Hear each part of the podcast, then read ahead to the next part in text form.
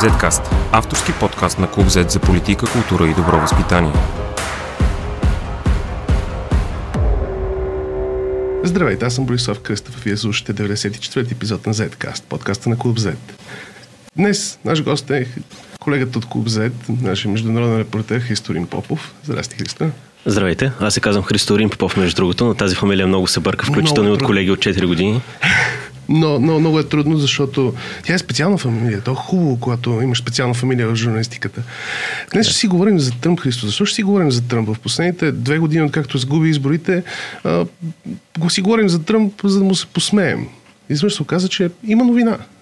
Ами да, малко позачезна от дневния ред Доналд Тръмп. То се и очакваше, че ще се случи, тъй като мисля, че малко започна да втърсва, включително и на републиканците, които пък за сметка на това се нахвърляха върху Джо Байден, като един стар, възрастен от друго поколение политик, част от елита и така нататък. Но да, сега в момента наистина така Доналд Тръмп с гръм и трясък се завърна на 8 август, след като стане ясно, че ФБР са извършили нещо като щурм, всъщност не е щурм, както ще стане ясно в нашия разговор, над резиденцията му в Мар-а-Лаго, откъдето бяха върнати общо взето на САЩ десетки кутии с документи, като 11 от тях съдържат класифицирани документи, които трябва да се съдържат в определени правителствени сгради. Нещо, което Доналд Тръмп в типичния си стил не беше спазил като ангажимент. Т.е. да не краде собственост на държавата. Всъщност, повечето президенти на САЩ в историята на страната са правили това, което Доналд Тръмп е правил, и до 70-те години това даже не е нелегално. Всичко се променя с Никсън заради Уотъргейт. Когато той си подава оставката, иска да вземе абсолютно всичко, което го компрометира, свързано с скандала, да си го прибере и да не види бял ден. И точно тогава американците, Конгреса разбира, че това е наистина много сериозен въпрос и не бива да се позволяват на президентите да прибират каквото си пожелаят. И от 1978 година съществува настоящия закон, който обществото възприема всички документи на Белия дом като публична собственост. Те се пазят от националните архиви на САЩ. И от тогава нито един президент не си е позволявал да направи това, което Доналд Тръмп направи, просто да си прибере някакви кутии, които така и все още не се знае какво има в тях, но се знае, че 4 от тях, например, съдържат топ-секрет информация, т.е. наистина най-високото ниво на класифицирана информация. И някои от тях дори са, как да кажа, според експерти наистина представляват сериозна заплаха за сигурността на САЩ. Не бива да бъде разкривана тази информация. Всъщност, ако трябва да се върнем в началото на този скандал в декември 2021 година, когато представител на Тръмп съобщава, разкрива, че Тръмп е прибрал такива кутии в Мар-а-Лаго през януари, в дух на добра воля, дори Тръмп тогава има съвсем други думи за ФБР, използва, за да определи този процес по връщане на документите. Връща, мисля, че 15 кутии и уж вече всичко е приключило. Нали? Така се разбира, такъв сигнал дава Тръмп. През февруари става ясно, че сред тези документи дори имало класифицирана информация, което не е окей. И също така някои от документите са били унищожени и променени. Тоест дори още тогава има някакви наистина сигнали, че Тръмп има много чиста работата и че е вършил някакви дивотии и че не може да му се вярва напълно. И интересното, тъй като все още не знаем какво ще проистече от това разследване на ФБР, е, че със сигурност има в лагера на Тръмп някой, който не му е много верен и който подава много информация, тъй като въпросът беше разглеждан. Някого... Да, смята се, че ФБР имат поставено лице, или може поставено лице, сигурност не е правилният термин, в лагера на Тръмп, който е решил да му забие нож в гърба, и той е разкрил, че има такива документи, които сега в момента на 8 август бяха прибрани от САЩ, къде точно се намират в Мар-а-Лаго. Така, това е сигурност информация, която само най-близките лица на Тръмп знаят. Като дори вече с някакви теории на конспирация се разпространяват, че примерно Доналд Тръмп Джуниор е лицето, или че Марк Медоус, т.е. някакви лица, които са били или близки в администрацията на Тръмп, или дори негови роднини, са се свързали с ФБР. И така, и на 8 август ФБР прибра огромно количество документи. Нещо, което сигурно трябва да се спомене, нещо, което не се обръща достатъчно внимание, е, че цялото това нещо щеше да си остане тайна, ако Тръмп не беше вдигнал пара. ФБР изрично се опитва да го направи по възможно най-деликатен, по възможно най-открит начин. Тръмп не е присъствал в Мар-а-Лаго, когато се е случвал този процес, но е имал, може да наблюдава през камерите какво се случва, какво се взима. И наистина, ако не беше Тръмп вдигнал шум около това нещо, около това абсолютно законно нещо, което ФБР върши, нямаше да се случи целият този хаос, в който изпадна Америка през последните може би 10 дни вече, или даже малко повече. Но всъщност Тръмп има всяка мотивация да вдига шум. Той започна всъщност кампанията за преизбирането си някъде около седмица след като загуби срещу Джо Байден. И сега го вкара това страшно нападение от лошите леви демократи, които лошо корумпирано ФБР се опитва да ме смачка, опитва се да ни удари и републиканската партия преди междинните избори. Всичко това е прекрасна политическа риторика. Логично е да го ползва. Да, за съжаление, трябва да се признае, че е прекрасна политическа риторика, просто защото това е нивото на дискурса вече в САЩ. Просто двете страни са толкова много разделени, те живеят в две отделни вселени. В едната вселена коронавирус е дело на Сорос или на Бил Гейтс, или пък въобще не съществува, или е просто грип. А другата страна смята, че кражбата на държавни документи трябва да води до някакви последици. Тръмп всъщност така и не може да се спре на своя, как да кажа, не може да установи някаква последователност в своя наратив за това какво се е случило. По-скоро какво се случва с ФБР, с въобще цялото това разследване. Той тук обвинява, че Джо Байден стои зад всичко. Тук казва, че ФБР са поставили документи, т.е. са поставили някакви фалшиви документи, за да го инкриминират по някакъв начин. Ту напомня, че Обама е откраднал 30 милиона документи, което всъщност не е така. Те се държат Обама просто... ги е предал почти веднага. Той ги е предал на въпросните национални архиви, за които вече споменах, и от които има там определена процедура, която се разглеждат някои документи и някои от тях могат да му се дадат на Обама за личната библиотека. Тъй като президентите на САЩ имат от Франклин Делано Рузвелт насам, всеки има своя собствена библиотека и вътре могат да се държат определени документи, които наистина имат някаква стойност. И т.е. има някакъв такъв процес, но е много, как да кажа, всичко е много организирано. Тръмп казва, другата теория, която забрави да спомена, е, че е декласифицирал абсолютно всичко, което е. Може ли президентът сам да реши да декласифицира информация? Има си установена процедура. Тя трябва да се напише един определен документ, да се представи пред съответната агенция, която касае въпросната информация, било то сигурност или въобще каквато и да е друга сфера, да се разгледа, да се прецени и да се напише отдолу на края на документа декласифицирано на еди си коя си дата. Това нещо Тръмп не е представил доказателства, че се е случило. Ние трябва да му вярваме просто, че има магическа пръчка и декласифицира каквото пожелая, което наистина отваря така, примерно възможност за Джо Байден да реши да декласифицира абсолютно всички документи, щом наистина просто думата на президента е достатъчна сама по себе си. Той може да каже, че всичко, което Тръмп пази в Мар-а-Лаго, всъщност е наистина най-топ секретната информация на света. И какво става тогава? Мисля, т.е. наистина това не е много издържано логически това, което Тръмп говори, което поне някои от нас сме свикнали да наблюдаваме от него. А какво всъщност го заплашва в момента? В момента не е започнало дело срещу него. Имаше всъщност няколко опита. Имаше опит за импичмент, имаше опит за различни дела да се повдигат срещу него. Все още е мистерия какви са му данъците, каква е данъчната му декларация, както някои наши политици наскоро не си я пускат.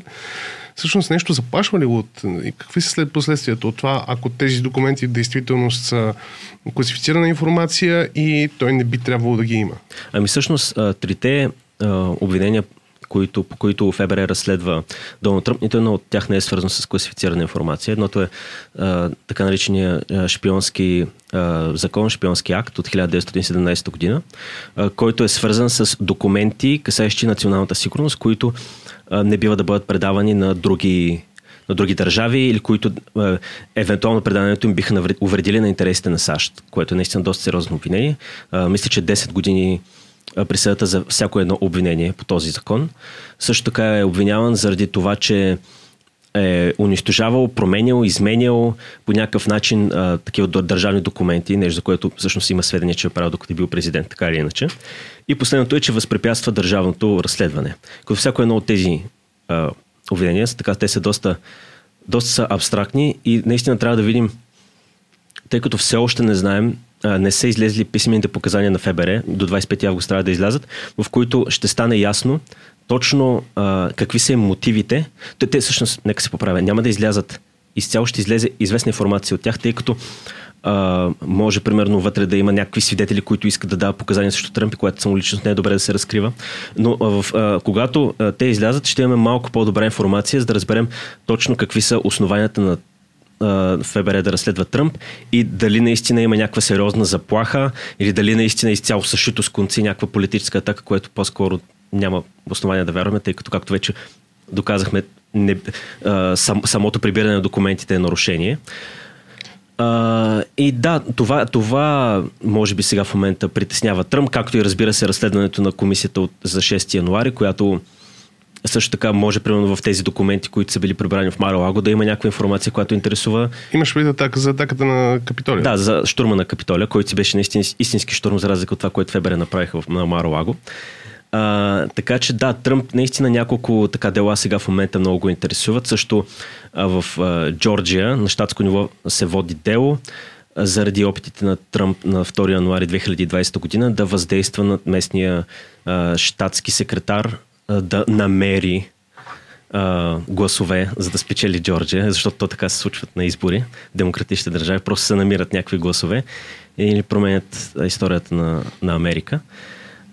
Да. Дай да бъда адвокат на дявола, да погледнем нещата от гледна точка на републиканците. Предстоят междинни избори, които са много съществени за това какво ще се случи в Конгреса. Mm-hmm. И всъщност те в някакъв смисъл зареждат това, което ще се случи на президентските избори след 2 години. Ако човек е републиканец в САЩ и се пита, добре, не е ли странен тайминг? Какво са правили ФБР последните 2 години? Защо си бъркали в носа и не са потърсили тези документи и защо точно в този момент се избира тази, да наречем проверка, да наречем щурм, uh-huh, за да удари най-вероятно основния кандидат на републиканците. Може би основния кандидат на републиканците. Той не е кандидат на междинните избори. Той е не имам преди за президентските, да. Но... както вече споменах, още през януари Тръмп уж връща всичките кутии. Ако може би наистина беше върнал всички кутии, това сега в момента нямаше да избухне като скандал, просто нямаше да има за какво ФБР да се хване, ако наистина има някакви основания да вярваме, че ФБР е в джоба на Байден, при положение, че шефа на ФБР е избран от Доналд Тръмп, между другото. Така че това са абсолютно несъстоятелни неща, що се отнася до самите междинни избори. Смята се, тъй като, все пак нека споменем, Конгрес е съставен от 2 камари, долната камара, камарата на представителите и горната е на Сената. И двете си имат свои собствени функции, двете са много важни за президента, за да може да утвърждава своите собствени политики, да приема закони и така нататък. Смята се, за сега, поне това, което сочат проучванията, че в момента Камарата на представителите демократите я контролират, в Сената има равенство, но тъй като вице-президента общо е като смятан за 101-я член на Сената, тъй като може да разделя това равенство при паритет при гласуване, смята се, че демократите имат наистина с едва ли с половин глас доминация в Сената. Смята се, че на изборите на 8 ноември републиканците мисля, че водят 4-1, че ще си вземат Камарата на представителите. А Сената, демократите имат леко предимство, тъй като през последните месеци няколко републикански кандидати наистина започнаха доста странни неща да говорят, да се излагат, както и да няма да влизам в подробности в този въпрос, но вероятно демократите ще съхранят Сената и ще загубят Камарата на представителите, което всъщност най-вероятно ще убие това разследване на комисията за 6 януари, тъй като той е на Камарата на представителите. Тя имат правомощията да провежда такива разследвания. Как точно ще подейства ФБР, въобще разследване на ФБР върху междинните избори? Възможно е естествено да консолидира републикански глас. Наистина милиони републиканци са на страната на Доналд Тръмп и смятат, че ФБР просто извършва поръчките на Джо Байден или на елитите, които контролират Джо Байден, в зависимост от кой кръг републиканците попаднали. За това наистина е възможно да има едно такова огромна вълна. Същевременно не бива да се подценява и вълната демократически вод, провокиран от отмяната на решението Ро v. Уейд, който е свързан с абортите, който наистина мотивира много, сигурно ще мотивира много демократи, които иначе биха останали у дома, да излязат да гласуват. Така че наистина, за сега в момента така изглежда да обобща картинката.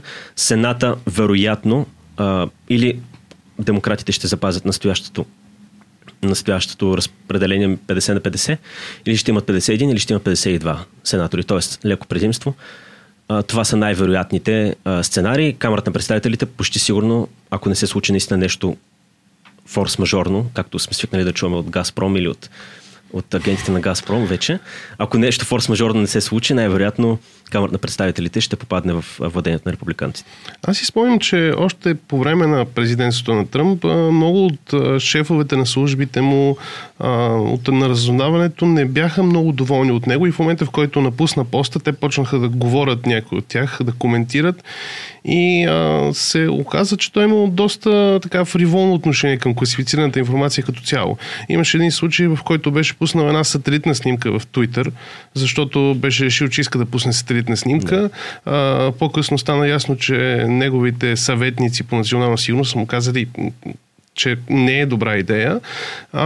Наскоро четох един анализ на специалист по конкретно по сателитни снимки, който всъщност каза, дори не е важно какво показва снимката. Когато пуснеш такава снимка, се вижда каква е резолюцията. Вижда се, може да намериш кой е сателита, който е пуснал. Сателит, който би трябвало да е класифициран. И като казвам класифициран, хората знаят, че има такъв сателит, но не знаят какво прави, защото той е с специализирани функции. В момента, в който пуснеш снимката, се потвърждава, че сателита е за разузнаване, потвърждава се на какво е способна камерата и оптиката на този сателит и защо е една огромно количество информация, която американският президент всъщност разкрива публично на целия свят. Останах с впечатлението, че всъщност дори хората, които бяха избрани от Тръмп и работеха за Тръмп по време на неговия мандат, след това се оказа, че много от тях са крайно възмутени от начинът, по който той е работил. Може ли в някакъв смисъл това да е... искам да го кажа отмъщение, предполага се, че това са професионалисти, но да кажем, че тези хора, докато той е бил президент, са си трупали бележчици за гафовете му и сега просто гледат да изчистят това, което е свършил и това, което може да отново да свърши, защото това пък е класифицирана информация, която ако изтече, може да заплаши американската национална сигурност.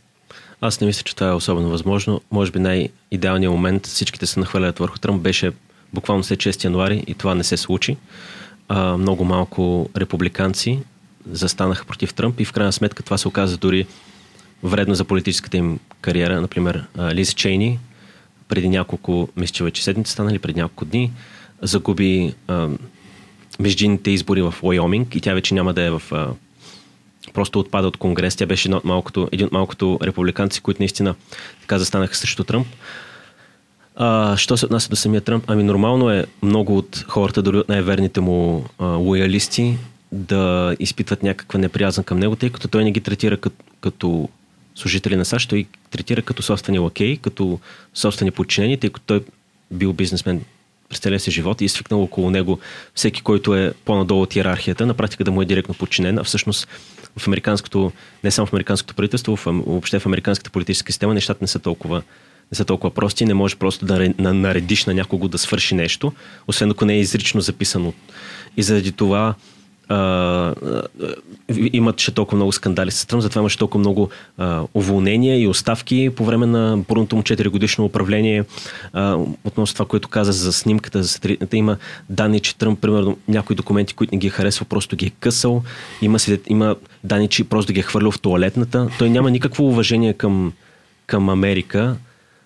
Има просто той гледа себе си, гледа собствения си интерес, има наистина много ограничено мислене.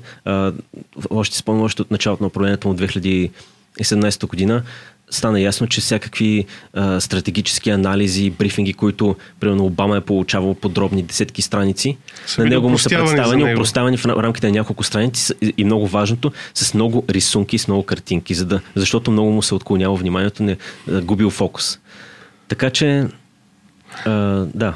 Добре, тук остава въпроса, въпреки всичко това, ще бъде ли Тръмп най-вероятно номинацията на републиканците през 2024? Естествено, те си имат вътрешни избори, както и демократите. В началото, както каза ти, в началото след атаката срещу Капитолия, изглеждаше, че една част от републиканците може би ще се откажат от него, но сега нещата почват да се обръщат. Как мислиш, ще бъде ли той кандидат на републиканците? Ами, мисля, че всичко зависи от него. Той е демонстрирал така, изявил е доста сериозно желание, а и е предприел някакви мерки, някакви гала срещи в Мар-а-Лаго е организирал. Така че най-вероятно, просто мисля, че егото му е най-силното нещо в Тръмп и той не може да си позволи да бъде едномандатен президент и може би, ако възрастта или нещо друго не го възпрепятства, ще се опита да се кандидатира и най-вероятно стига наистина да не разкрие ФБР или някакъв друг скандал, наистина не го потопи. Най-вероятно ще спечели номинацията, но аз със сигурност не изключвам и шансовете на втория човек в републиканската партия, който е нещо като Тръмп без всичките му недостатъци, което... И без багажа му. Да, без багажа му и без наистина лошите му черти, които дори и някои републиканци кривят очи, когато ги наблюдават от Тръмп. Той става въпрос за губернатора на Флорида, Рон Десантис, който така... Той беше на предишните вътрешни избори, преди предишния вод, беше в, да кажем, в топ 4-мата. Да, но сега е със сигурност, ако Тръмп не участва, мисля, че бях гледал някакво проучване на СИПАК, тази голямата консервативна група. 50% от присъстващите биха гласували за Рон Десантис, ако изключаем Тръмп, нали. Останалите са около 10%, останалите що-годе, които бихме възприели по някакъв начин като кандидати, като Майк Помпео, като Майк Пенс, Тед Круз и така нататък.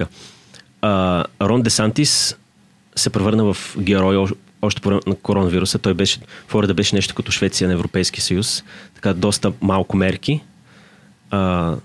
На моменти дори леко анти-вакс риторика. И в крайна сметка Флорида, да, беше после от някои щати, които взеха мерки, но не беше наистина зле като някои други южни щати. И според републиканците Рон Десантис едва ли не е доказал на останалите, че всъщност това е бил начин да предпазиш бизнесите и така нататък. Какви са позитивите на Рон Десантис? Той е същия популист като Тръмп до голяма степен, но нали, няма с неговата биография, неговата скандална биография, няма неговата първичност, интелигентен е, разбира от повече неща, колкото от бизнес и от маркетинг. От Флорида е, което е много важно, тъй като обикновено на избори Флорида е щата, който... Това е най-големия щат, който така и така не е база нито на демократическата, нито на републиканската партия. И много често определя изборите. Просто защото има там много господаватели, лектори, делегати и така нататък. И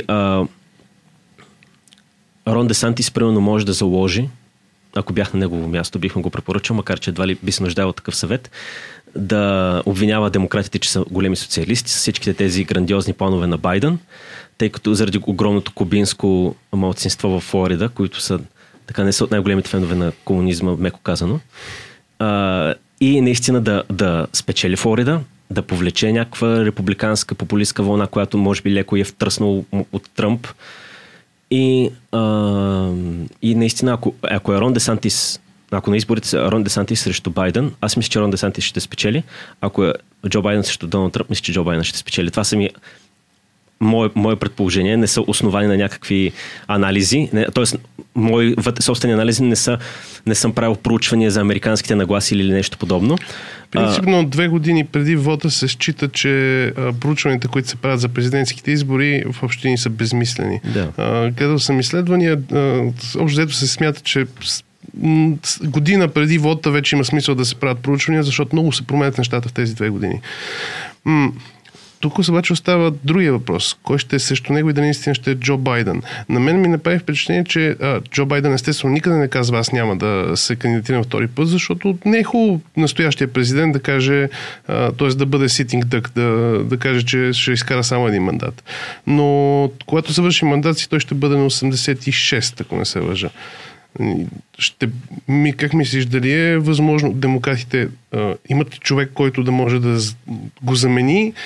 И дали такъв човек ще има шанс срещу републиканския кандидат? Дали ще е Тръмп или не? И като каза първичността на Тръмп, това беше всъщност едно от големите му предимства на вода. Така е, но 2 неща ще кажа по този въпрос и след това ще се върна на Байден. Тръмп, колкото и да е да е остроумен на моменти, да хваща хората неподготвени, да ги затапва. Нали, има 1 милион мим компилации с Доналд Тръмп, както срещу републиканци, така и срещу демократи. Мисля, че малко започва да натяга, защото постоянно всеки път, било то на митинг, било то в интервю, говори за това как изборите са били фалшиви, как демократите са организирали най-голямата кражба в американската история и това натежава. Не може постоянно да го приказваш и със сигурност, когато погледнеш цялостно населението, повечето американци смятат, че изборите са били окей, че са легитимни. Така че това нещо със сигурност ще бъде голяма котва за Тръмп, според мен, при една бъдеща предизборна кампания. Отделно мисля, че наистина при възрастта при него също е голям фактор, колкото и да искат някои републиканци да го признаят или колкото и да се подиграват на Доналд Тръмп. Тръмп също има доста излагации, доста, да кажа, моменти, в които мозъка му просто спира на пауза и наистина изглежда като... Но колко години е той в момента? Колко има разликата с Байден? И двамата имат в рамките на 2-3 години разлика. Не са чак толкова... Да. Не мисля, че Байден е 86, мисля, че е малко по-млад. Но може да се лъжа. Не, мисля, че 86 ще бъде на края на мандата си. Мисля, че 84. Да. Добре, може. 2024 ще 86. Може. Иначе, що се отнася до Байден? Да, това са най-възрастните кандидати в историята на американските избори. И аргумента, не мога да ползваш аргумента за възрастта срещу единия, когато другия е примерно само 2-3 години по-малък. Ами вече беше ползван на практика, както също Бърни Сандърс, между другото, от демократи, така и републиканци срещу Джо Байден. Нали, това е някакъв недостатък. Ами аз мисля, че Джо Байден ще се кандидатира отново, той изявил желание, че ще го направи и наистина, ако не му се случи нещо здравословно, според мен ще се опита да го направи. Ако не е той кандидат на демократите, вече наистина става опасно, тъй като Камала Харис не е особено харесвана, включително и от демократите. Смятате за много фалшива, за някои републиканците, включително и по-умерните избиратели смятат за твърде прогресивна в негативен аспект, негативна, нали, смисъл, че социалистка или нещо подобно. Ако трябва наистина да се опитам да предположа кой ще бъде кандидат, не знам, не мисля, че Бърни Сандърс ще се пробва отново.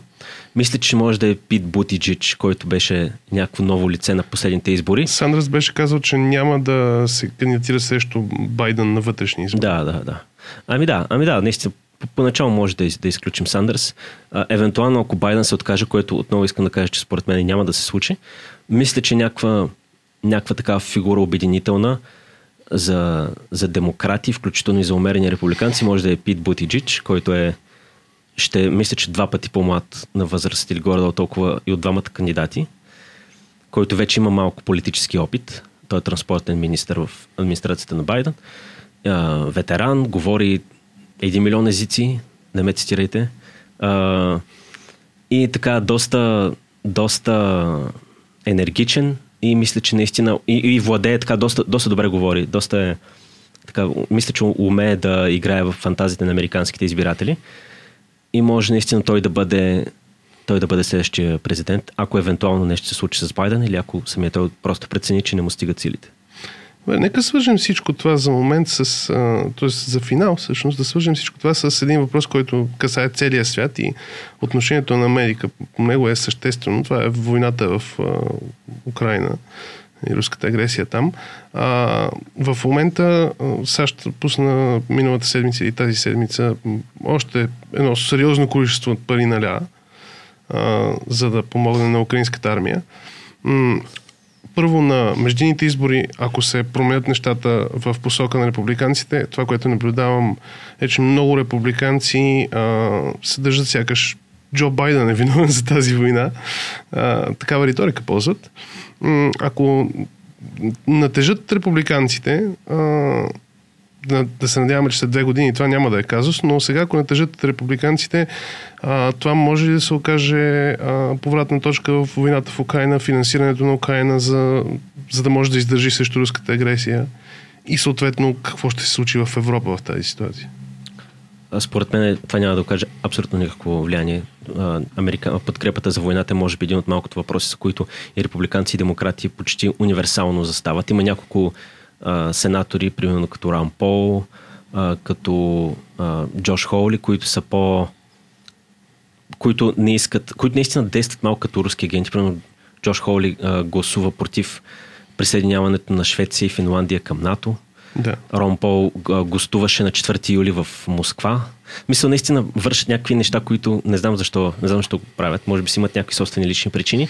Да, има няколко известни републиканци, които са, как да кажем, анти... или може би да го кажа по този начин, изолационистки настроени спрямо войната в Украина. Но това със сигурност няма да окаже никакво въздействие. Водещите фигури в Републиканската партия, както в Камерата на представителите, така и в Сената, твърдо застават зад Украина и със сигурност няма това да бъде някакъв фактор за евентуалното отслабване на американската подкрепа, което според мен няма да се случи. Също се показателно според мен за войната в Украина е, че тя обедини много политици по света, които са се хванали за гуща през останалото време. Когато започна войната, видяхме го и с Борис Джонсън, който, съжалявам, е политически палячо в голяма степен, но в интерес на истина, когато започна войната в Украина, Борис Джонсън се мотивира и помогна изключително много. Да. И му беше по-лесно, имайки преди, че Великобритания е извън ЕС. Борис Джонсън е фен на Чърчилл, фен на историк е. Смисъл, иска да влезе в тази роля. Да, иска да бъде но втория Чърчилл. В случай е добре за всички, така да се каже. Да, разбира се. Дори Зеленски, ако погледнем, той също беше нещо като палячо преди войната. Беше да спрема нещо като клоун, нали, някакъв комик, който какво разбира въобще от политика, връзки с няколко украински олигарси леко съмнителни, но ето, че демонстрира боен дух и решителност в най-важните моменти в историята на Младата република. Разбира се, Украина съществува хилядолетия, да не се приема, че смятам, че е създадена 91 година или нещо подобно. Не, по същата логика ние сме създадени 91 година. Да, естествено. Но да, в смисъл, това е така. Войната наистина се оказа обединителен фактор. Особено, как да кажа, особено благодарност може да отправим по този въпрос към Владимир Путин, към Кремъл въобще, защото трудно можеш да застоиш на страната на агресора. Дори подкрепата на Китай е малко през зъби и малко казват на руснаците: вие виждате ли какво свършите сега заради вас? Ние не можем вече да се крием, да се правим, че сме демократични, че уважаваме държавния суверенитет. Трябва да ви дундуркаме сега за напред. В смисъл, разбираш, че просто... От друга страна им дава някакъв карт-бланш да засилят натиска върху Тайван, което отново се превръща в, така да се каже, в въпрос в американската политика, които американците не признават Тайван като независима република, но въпреки това казват, ако Китай ги нападне, ние ще ги защитим. Да, и не са само американците, и японците са отправили такива ангажименти. Аз съм скептичен относно вероятността Китай въобще да обмисля скоро да атакува Тайван, защото това наистина е един непремерен риск, който може да коства въобще съществуването на режима. Защото един такъв конфликт, той със сигурност ще напусне зоната на Тайванския пролив. Нито Америка, нито Китай си могат да позволят да загубят една такава война, тъй като ако Америка спечели, това е край на комунистическата партия. Просто ще се случи това, което се случи с Япония след Втората световна война. Ако пък Америка загуби, цялата й система е изградена отново след Втората световна война, съюзническа система, изградена на доверието, на идеята, че САЩ ще защитава своите съюзници навсякъде по света. Ще бъде лъч на демокрацията и на надеждата или нещо, на фара, нали, на демокрацията. Това изцяло отива по дяволите. Просто Китай прибира този целия регион за себе си и всеки ще иска да е близък с агресора, защото той вече се е доказал в битка. Америка е съкрушена, Китай е номер едно и ще живеем в един наистина много, много тъжен, много ограничен свят, ако това се случи. Но аз мисля, че всичките тези сметки си ги прави Си Цзинпин и той преценява, че съхраняването на статуквото, не само той, всички преценяват, включително и Тайван, че съхраняването на статуквото е най-оптималната опция за едно мирно съществуване, поне в обозримото бъдеще. Така че аз мисля, че за разлика от Русия, китайският режим е много по-рационален и много по-трезво преценя своите собствени възможности и своите, как да кажа, способностите си да реализира тази цел, която наистина е много важна още от 1949 година, от създаването на Китайската народна република и на Република Китай, т.е. Тайван. Това е много важен външнополитически въпрос, който Китай със сигурност иска да реализира, не иска след 1000 години отново да има, все още да има Тайван, но в момента не е озрял момента за някаква съществена промяна, според мен и според много, много анализатори, с които съм съгласен. Добре, да обобщя, всъщност в Америка в САЩ се случват интересни неща. Републиканци и демократи продължават да се борят с малка разлика и за Конгреса, и за след 2 години за президентството, но добрата новина е, че това няма да засегне сериозно външната им политика, което е това, което нас ни касае най-много. Когато е една съпресива от този обем, нас ни касае каква е външната и политика най-вече. Ами външната политика на САЩ, Тръмп мисля, че беше някакво изключение, но външната политика на САЩ като цяло е последователна без значение от администрацията. Защото Америка се изгражда тази политика десетилетия наред и тя трябва по някакъв начин да е предвидима, да е пред Америка спрямо собствени съюзници, дори спрямо враговете си и да не се променя изцяло на всеки 4 години. Възоснова на това, кой стои в Белия дом.